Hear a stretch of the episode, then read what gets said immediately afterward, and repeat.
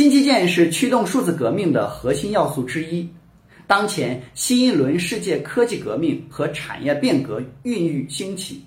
美英学者一般称之为第三次工业革命或数字革命。即人类社会有史以来共经历了三次工业革命，每次革命的发生都必须有新的通用目的技术、新的生产要素和新的基础设施三大驱动要素的出现。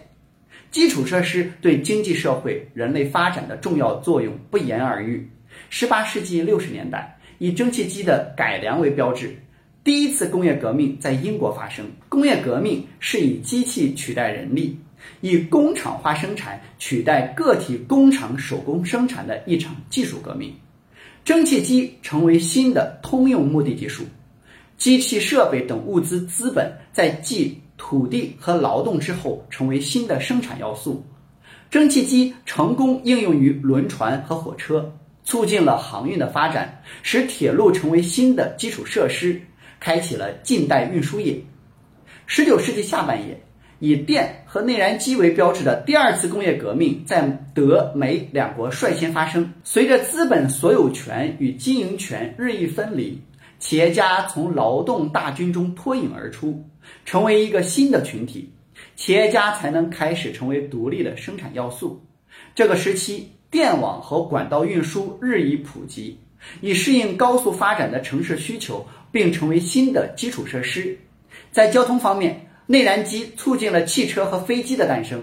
高速公路和通用航空成为新的基础设施。第三次工业革命——数字革命，萌芽于二战后，兴起于二十世纪九十年代。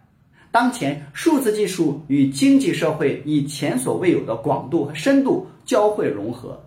成为新的通用目的技术。信息资源日益成为重要生产要素和社会财富。党的十九届四中全会首次提出将数据作为生产要素参入收入分配。